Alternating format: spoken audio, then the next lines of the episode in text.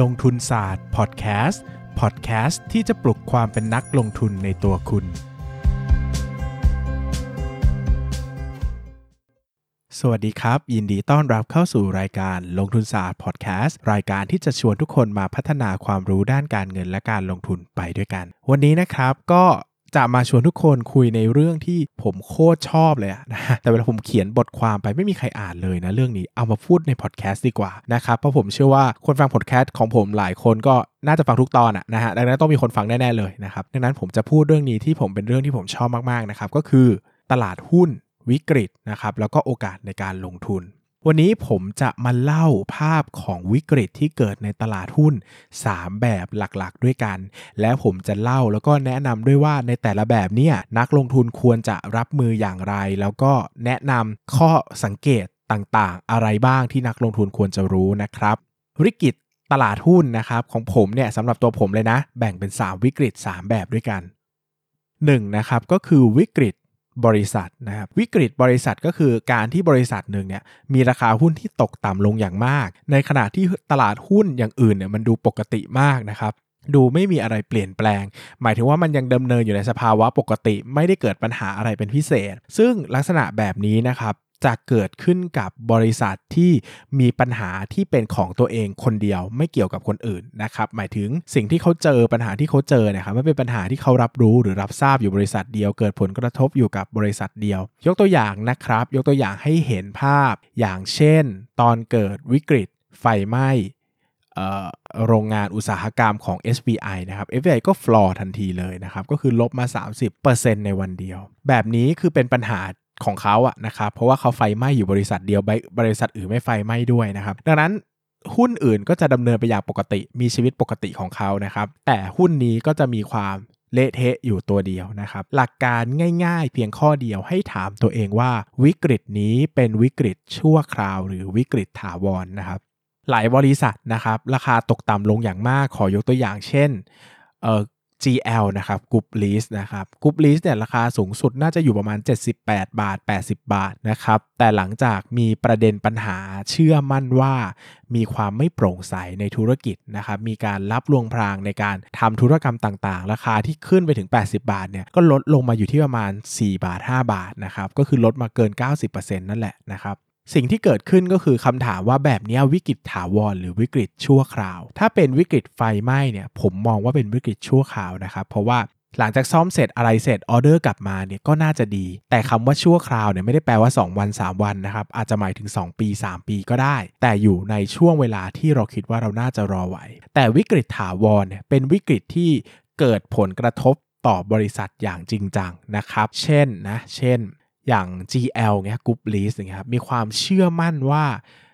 ตลาดหุ้นเชื่อมั่นว่ามีความไม่โปร่งใสในธุรกิจ แบบนี้ผมคิดว่ามันเป็นวิกฤตถาวรนนะครับ เพราะว่าเราไม่สามารถเชื่อมั่นในตัวบริษัทได้อีกต่อไป ซึ่งอันนี้เป็นความคิดของผมนะ ยกตัวแบบ disclaimer แรงๆ นะครับ ใครถือ GL ไว้ไม่ต้องมาดราม่ากับผมนะนะครับ ถ้าคุณได้กำไรผมยินดีด้วยนะ แต่มันต้องมีตัวอย่างไงจะให้ผมเล่าแบบไม่มีตัวอย่าง เดี๋ยวก็ ไม่เข้าใจกันอีกนะครับ ซึ่ง Group Lease ตอนนั้นอะมันมีประเด็นจริง ๆ ว่าผู้ตรวจสอบบัญชีอะเขามีการให้ความเห็นไว้ค่อนข้างจะเยอะมาก เกี่ยวกับลักษณะการทำธุรกิจที่มีความเสี่ยงจะไม่โปร่งใส ซึ่งอันนี้มันแล้วแต่คนจะตัดสินว่าคิดว่าโปร่งใสหรือไม่โปร่งใส แต่ผมเนี่ยรู้สึกว่ามันไม่ปลอดภัยอะมันมีความเสี่ยงมันมีความเสี่ยงก็เลือกไปเอาตัวที่มันดูคลีนกว่านี้ดีกว่านะครับแบบนี้เนี่ยถ้ามันเป็นวิกฤตชั่วคราวเนี่ยเราสามารถขายหุ้นอื่นเข้ามาซื้อได้ง่ายมากเพราะว่าหุ้นอื่นไม่ลงเนาะแบบนี้ก็สลับตัวซื้อได้เลยนะครับซื้อตอนที่ราคามันลงมาเยอะๆนี่แหละนะครับแต่อาจจะกระจายเป็น 2 ช่วงนะครับช่วงแรกอาจจะเป็นช่วงที่รับรู้ข่าวก่อน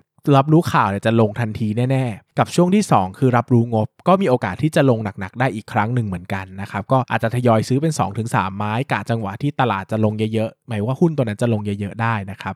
วิกฤตแบบที่ 2 คือวิกฤตอุตสาหกรรมนะครับช่วงเวลาบางช่วงนะครับ ช่วงเวลาบางช่วงนะครับ เกิดวิกฤตขึ้นในอุตสาหกรรมใดอุตสาหกรรมหนึ่งอย่างหนักหน่วง ยกตัวอย่างเช่น เมื่อประมาณปีถึง 2 ปีที่แล้วนะครับ มีข่าวว่ากระทรวงพาณิชย์นะครับ แล้วกรมการค้าภายในจะตั้งกำหนดราคากลางของบริษัท ยาเอ่อ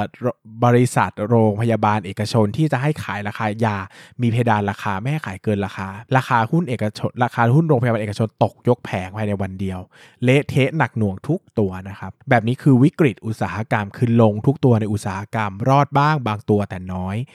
สิ่งที่คิดเหมือนกันก็คือมันเป็นความเสี่ยงระยะสั้นหรือระยะยาว มันเป็นวิกฤตระยะสั้นหรือระยะยาว ถ้าเป็นวิกฤตระยะสั้น ลี่ยนมาซื้อได้ ถ้าเป็นวิกฤตระยะยาวแนะนำหลีกเลี่ยงหรือขายออกนะครับ อย่างเรื่องการตั้งราคาสูงสุดของโรงพยาบาลเอกชนเนี่ยส่วนตัวแล้วผมไม่ให้ไอเดียเท่าไหร่ว่าจะทำได้ ไม่ได้ผมไม่ไม่ใช่เพราะผมโปรทุนนิยมนะครับ แต่ผมจะบอกว่าพื้นฐานต้นทุนของแต่ละบริษัท แต่ละโรงงาน แต่ละโรงเอ่อแต่ละโรงพยาบาลน่ะมันไม่เท่ากันนะครับ คือเราจะมองว่าต้นทุนยาเนี่ยมันคือการซื้อยาแล้วมาบวกราคาเป็น 100-200%ไม่ได้ เพราะว่ามันมีต้นทุนในการเก็บรักษายาด้วย มีค่าคลังนะครับ ค่าบุคคล ค่าเภสัชกร ค่าผู้ช่วยเภสัชกรนะครับ ค่าระบบการดูแลยา ระบบงานยา มีค่าแบบ เสื่อมราคาค่าโสหุยค่าต่างๆ มากมาย ดังนั้นมันไม่แปลกที่โรงพยาบาลที่มีมาตรฐานสูงสูงจะต้องบวกต้นทุนเหล่านี้เข้าไปมากกว่าโรงพยาบาลที่ไม่ได้ทำต้นทุนสูงเท่า หรือไม่ได้ทำมาตรฐานสูงเท่า ดังนั้นการจะมาตั้งราคาสูงสุด โดยอ้างอิงจากราคาขายจากหน้าโรงงานยาเนี่ยมันไม่มันไม่ใช่ fair game ในในในเชิงธุรกิจนะครับนั่นซึ่งถ้าทำแบบนั้นมันจะเป็นการกดดันให้บริษัทเอกชนต่างๆเนี่ยลด standard หรือลดมาตรฐานตัวเองลงมา ซึ่งผมคิดว่าในระระยะยาวแล้วมันไม่ดีต่อใครนะครับ เพราะว่าลูกค้าเองก็มีสิทธิ์จะเลือกจะซื้ออยู่แล้วว่าคุณ คือถ้าคุณเกิดอุบัติเหตุอะ 48 ชั่วโมงแรกหรือ 24 ชั่วโมงแรกเนี่ยมันมีสิทธิ์ เออเขาชื่อว่าอะไรนะ อะไรเสพๆก็ไม่รู้นะครับ ซึ่งจะ รักษาฟรีอยู่แล้วนะครับ ดังนั้นเนี่ยมันไม่จำเป็นที่เขาคุณจะต้องเข้าโรงพยาบาลที่แพงนะครับ ก็เข้าโรงพยาบาลถูกๆก็ได้ คือโรงพยาบาลเอกชนหลายอันก็เป็นเซกเมนต์ล่างนะครับ คือก็เน้นคนที่หาเช้ากินค่ามทั่วไป ก็เข้าได้เหมือนกัน ผมคิดว่าผมไม่ปายไอเดีย ผมไม่เชื่อว่าจะทำได้จริง ซึ่งจนถึงทุกวันนี้ก็ยังทำไม่ได้อยู่ดีนะครับ ก็เป็นวิกฤตชั่วคราวใครซื้อตอนนั้นก็ได้ราคาถูกนิดนึงนะครับสุดท้ายคือวิกฤตตลาดหุ้นนะครับวิกฤตตลาดหุ้น วิกฤตตลาดหุ้นเนี่ย ก็คือลงทั้งตลาดนะครับ ถ้าเห็นภาพก็คือตอนนี้แหละมันลงทั้งตลาดเลยนะครับแหมแทบไม่มีใครรอดนะครับ ลงทีวันละ 50 จุด 70 จุดร้อยจุด แบบนี้เนี่ยมันยากเพราะว่าอะไรครับ เพราะว่ามันเพราะว่ามันเป็นสภาพที่ไม่มีหุ้นไหนที่รอด เราจะเปลี่ยนหุ้นไปซื้อก็ยาก ดังนั้นสิ่งที่เราจะทำได้คือเปลี่ยนหุ้นแพงไปซื้อหุ้นถูก ซึ่งบางครั้งมันต้องคัดลอส ซึ่งนักลงทุนที่ไม่ได้อยู่ในตลาดมานานอาจจะทำใจไม่ได้นะครับ แต่สิ่งที่จะผมให้ remark ไอเดียนิดหนึ่งนะการในดูตลาดหุ้นช่วงเกิดวิกฤตก็คือ ให้ถามตัวเองว่าตลาดหุ้นวิกฤตตอนนี้เป็นวิกฤตทางตลาดเงิน หรือเป็นวิกฤตเศรษฐกิจจริงนะครับ วิกฤตตลาดเงินหมายถึงว่ามีปัจจัยทางการเงินบางอย่าง ที่ทำให้ตลาดหุ้นผันผวน แต่สภาพของเศรษฐกิจโดยรวมไม่ได้แย่นะครับ ยกตัวอย่างเช่น ขอเรียกปรากฏการณ์ที่หลายคนน่าจะทราบนะครับ ขอเรียกเป็น nickname ก็คืออุ๋ยร้อยจุดนะครับเหตุเหตุการณ์อุ๋ยร้อยจุดเนี่ยก็เป็นการเหตุการณ์ที่หม่อมอุ๋ยนะครับ ตอนนั้นน่าจะเป็นเอ่อรัฐมนตรีกระทรวงการคลังนะครับ ออกมาประกาศว่าจะมีการควบคุมเงิน ไหลเข้าไหลออกประเทศนะครับเพื่อควบคุมเสถียรภาพการเงินนะครับตอนนั้นตลาดหุ้นก็ลบทันที 100 จุด ซึ่งตอนนั้นตลาดหุ้นไม่ได้มันไม่ได้แพงแบบเป็นพันจุดเหมือนปัจจุบันนะมันน่าจะประมาณ 700-800 จุดการลงร้อยจุดนี้มหาศาลมากนะครับประมาณ 10 กว่าเปอร์เซ็นต์จนวันจนวันจนวันนั้นอะก็หลังวันนั้นมอมอุ๋ยก็ต้องมาบอกว่าอ๋อผมผมไม่ทำแล้วนะครับ เพราะว่ามันทำร้ายตลาดหุ้นอย่างรุนแรงมาก ซึ่งอันเนี้ยวิกฤตแบบเนี้ยมันน่าสนใจนะครับเพราะว่ามันเป็นวิกฤตที่1อะ คือมันไม่ได้ส่งผลจริง ๆ ต่อสภาพเศรษฐกิจเนาะมันเป็นวิกฤตที่เกิดขึ้นกับตลาดหุ้นเป็นความวิตกกังวลไปฝ่ายเดียวนะครับแบบนี้คืองบการเงินของบริษัทจดทะเบียนน่าจะดี แต่ตลาดหุ้นไม่ดีอ่าแบบนี้ผมว่ามันน่าลงทุนนะครับหรืออีกเหตุการณ์หนึ่งนะครับ ช่วงประมาณ 2-3 ปีที่แล้วเนี่ยมีการปล่อยข่าวลือนะครับ เกี่ยวกับการสวรรคต เกี่ยวกับการสวรรคตของออ พระเจ้าอยู่หัวรัชกาลที่9นะครับซึ่งไม่ใช่ข่าวจริงนะครับคือความเป็นจริงเนี่ยพระเจ้าอยู่หัวรัชกาลที่9เนี่ยเสียชีวิตก็คือสวรรคตใน 1 ปีถัดมา แต่ก่อนหน้านั้นมีการปล่อยข่าวปลอมในตลาดหุ้นว่าเกิดการสวรรคตแล้วนะครับตลาดหุ้นก็ลงมาร้อยจุดทันทีจากข่าวลือที่ไม่มีมูลความจริงใดๆนะครับตอนนั้นก็เป็นวิกฤตที่ มันไม่ใช่วิกฤตตลาดเงินด้วยซ้ำมันคือวิกฤตอะไรก็ไม่รู้นะครับเพราะว่ามันเป็นข่าวลือมันไม่ได้ส่งผลต่อตลาดทุนที่แท้จริง แล้วก็ไม่ได้ส่งผลต่อเศรษฐกิจที่แท้จริงด้วยนะครับแบบนี้ถ้าใครมีโอกาสก็สามารถซื้อได้นะครับซึ่ง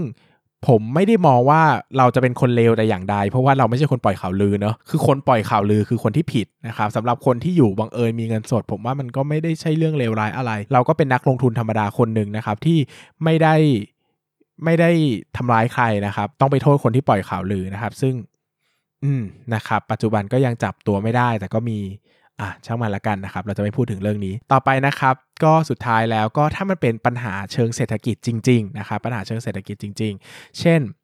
เรื่องราวที่เศรษฐกิจไม่ดีอะตลาดหุ้นมันไม่ไปไหนอย่างตลาดหุ้นไทยก็ได้นะครับ ประมาณปีที่แล้วตลาดหุ้นไม่ไปไหนเลยเพราะว่าเศรษฐกิจมันแย่นะครับ ตลาดหุ้นบริษัทจดทะเบียนประกาศผลออกมาแล้วมันก็ไม่ดีอะนะครับ พอกำไรมันไม่มาราคาหุ้นมันก็ไม่ไปไหนนะครับแบบนี้เนี่ยผมแนะนำว่าเราจะต้องวิเคราะห์หาหุ้นที่ดีให้หนักๆเลยนะครับ เพราะว่ามีโอกาสมากว่ามันซื้อตัวไหนก็จะแย่หมดเพราะว่าเศรษฐกิจไม่ดี ซึ่งแบบนี้ผมไม่ค่อยชอบ ผมชอบวิกฤตตลาดหุ้นที่มาจากปัจจัย เชิงตลาดหุ้นมากกว่าปัจจัยเชิงเศรษฐกิจจริงๆ เพราะว่าเศรษฐกิจมันซบเซา มันยากที่จะฟื้นตัวนะครับ มันต้องมันเป็นภาพรวมมหาภาคระดับประเทศ ดังนั้นมันมีความหนักหน่วงในตัวเองนะครับ แต่ก็มีข้อแนะนำว่าถ้าใครอยากจะซื้อหุ้นในช่วงที่มันเกิดวิกฤตตลาดหุ้นทั้งหมดเลยนะครับ 1. ถ้ามีเงินสดทยอยซื้อได้ 2. ถ้าไม่มีเงินสดขายตัวเก่าซื้อตัวใหม่ได้นะครับ แต่ถ้าจะขายตัวเก่าซื้อตัวใหม่ แนะนำให้สวิตทันทีคือซื้อเลยนะครับ คืออันนี้เป็นมุมมองของผมนะ บางคนนะขายไว้แล้วก็ถือเงินสด แล้วก็กำรอว่า ว่าหุ้นจะตกลงไปอีกนะครับ ซึ่งบางทีมันไม่ตก ซึ่งบางทีอะเราตอนเราเราตัดสินใจจะสวิตอะเราเห็นแล้วว่าอัพไซด์ของตัวเนี้ยมันมากกว่าตัวเนี้ย20%เราคิดว่าโอเค เราขายเราคุ้ม เพราะว่ามันมีส่วนต่าง 20%เป็นกำไรใช่ไหมที่เราจะได้ถ้าราคามันวิ่งถึงมูลค่าพื้นฐานจริง ๆ แต่ถ้าหลายคนอะซื้อแล้วว่าเอ้ย20%โอเค แต่ไม่ยอมกดซื้อสักทีอะบางทีหุ้นที่เราเล็งไว้อาจจะขึ้นไปก็ได้กลายเป็นว่าการขายของเรามันเป็นการขายที่ขาดทุนคือขายหมูนะครับมันไม่ใช่การอาร์บิทราดหรือว่าการ การลงทุนที่ปราศจากความเสี่ยงหรือความเสี่ยงต่ำๆนะครับดังนั้นเนี่ยถ้าคิดจะสวิสก็สวิสซื้อแล้วขายแล้วซื้อเลย ไม่ต้องเก่งตลาดอีก แต่ถ้าจะขายถือเงินสดก็ทำได้ดังนั้นต้องเลือกตัวที่เราคิดว่ามันมีมูลค่าพื้นฐานที่เทียบกับราคาแล้วใกล้เคียงกันมากๆ หรือว่าราคาเกินมูลค่าพื้นฐานไปแล้วค่อยขายนะครับ ก็จะให้โอกาสในการลงทุนที่คุ้มค่าที่สุดนั่นเองนะครับสำหรับ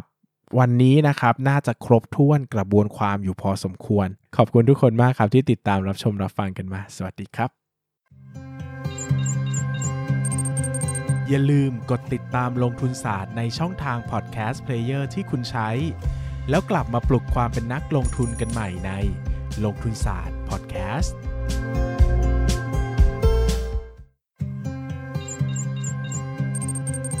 ลงทุนศาสตร์พอดแคสต์ พอดแคสต์ที่จะปลุกความเป็นนักลงทุนในตัวคุณ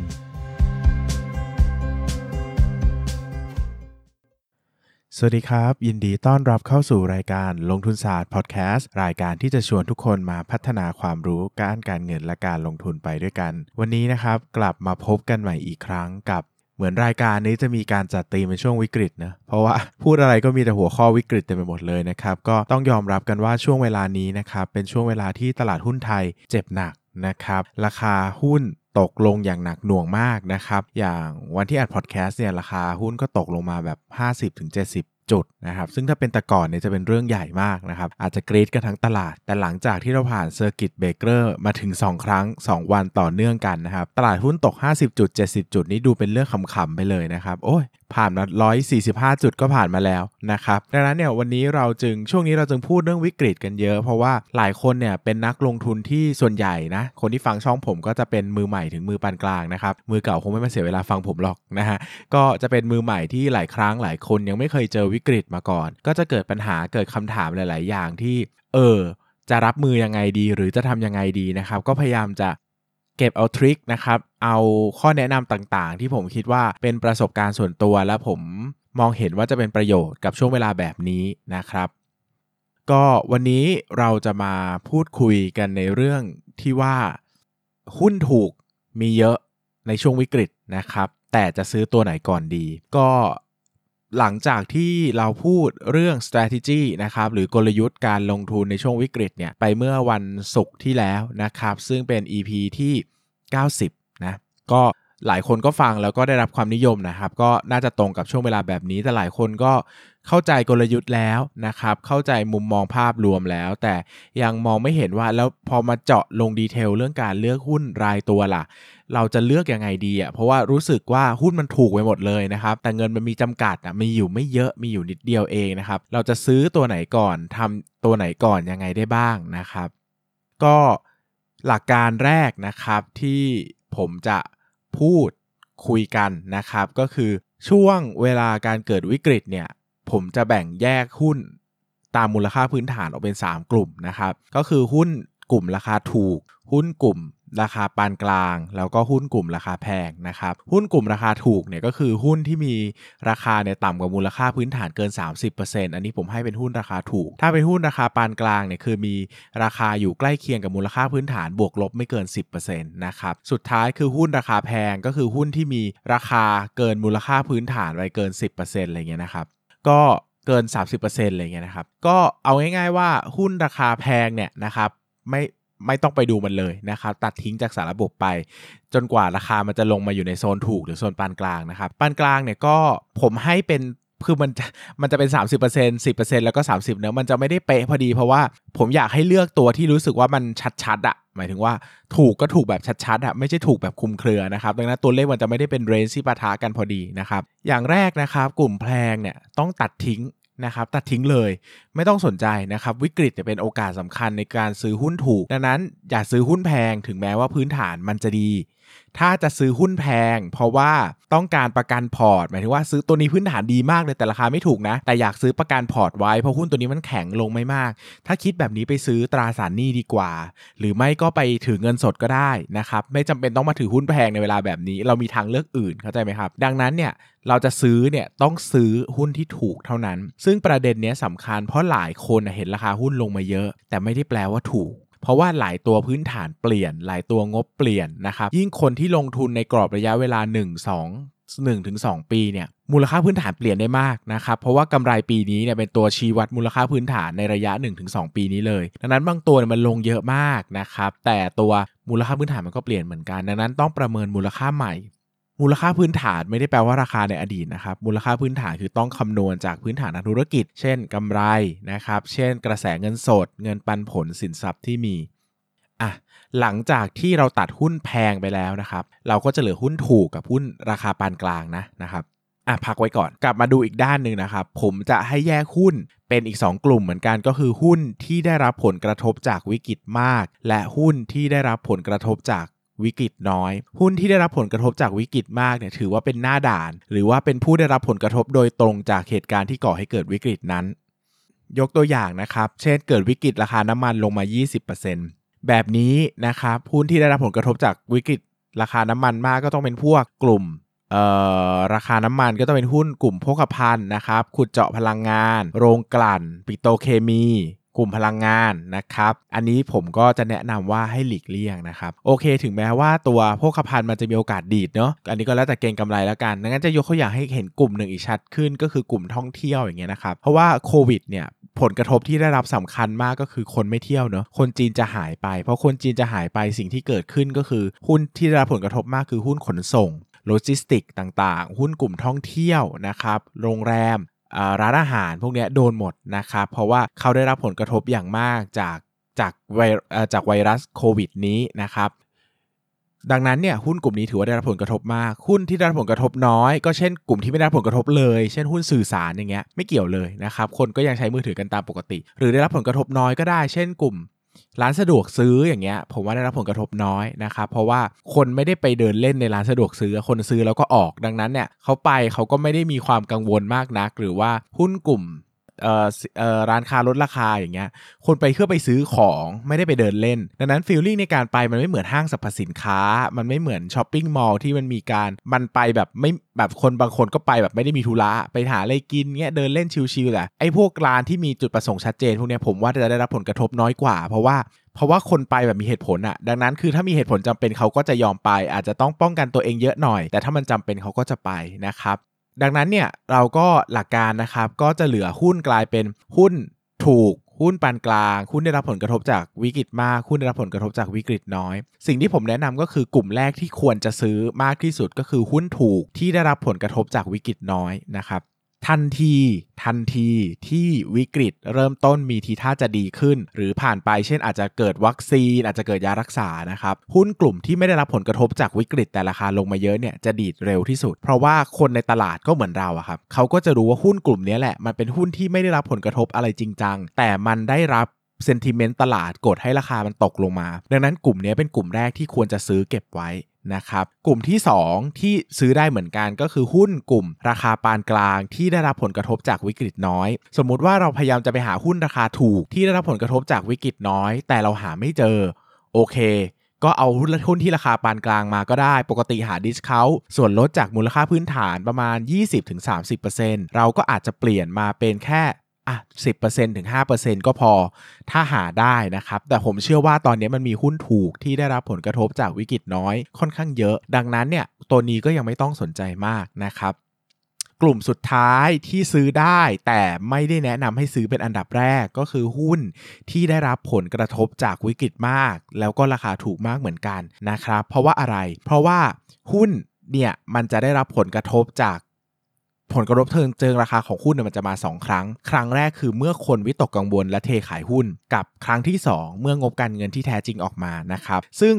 เมื่อคนวิตกกังวลและเทขายหุ้นเนี่ยมันเกิดไปแล้วก็คือปัจจุบันถูกไหมแต่ตัวที่งบการเงินเนี่ยมันประกาศตามรอบ ดังนั้นมันยังมีโอกาสที่หุ้นนั้นจะลงได้อีก แต่แต่นะครับแต่ต้องไปดูประมาณการของคนส่วนใหญ่ในตลาดด้วย ว่าคนส่วนใหญ่ในตลาดเนี่ยเขามองว่าหุ้นนี้มันแย่แค่ไหน สมมุติว่าคนในตลาดเนี่ยมองว่า AOT จะต้องพินาศแน่ๆ คือคนไม่เที่ยวเลยอะคุณจะต้องขาดทุนหรือไม่ก็กำไรบางเฉียบ แต่ถ้าประกาศกำไรออกมาติดลบแค่ 5%แบบนี้ตลาดอาจจะมองเป็นเรื่องที่ดี แล้วหุ้นอาจจะบวกขึ้นแรงก็ได้ ดังนั้นเนี่ยงบการเงินนะครับเวลาประกาศออกมาเนี่ยสิ่งสำคัญไม่ได้ขึ้นอยู่กับว่างบนั้นดีหรือไม่ดี แต่สิ่งสำคัญขึ้นอยู่กับกับว่างบนั้นดีหรือไม่ดีเมื่อเทียบกับความคาดหวังตลาด บางทีงบแย่มาก แต่ตลาดคาดว่าจะแย่กว่านี้ราคาหุ้นก็ขึ้นได้ หรือบางทีงบดีมาก แต่ตลาดคาดว่างบจะต้องดีกว่านี้มาก ราคาหุ้นก็อาจจะลงได้นะครับ ดังนั้นสิ่งที่จะต้องทำความเข้าใจเลย คือต้องไปดูผลกระทบที่หุ้นตัวนั้นได้จริง ๆ แล้วก็ประมาณการว่า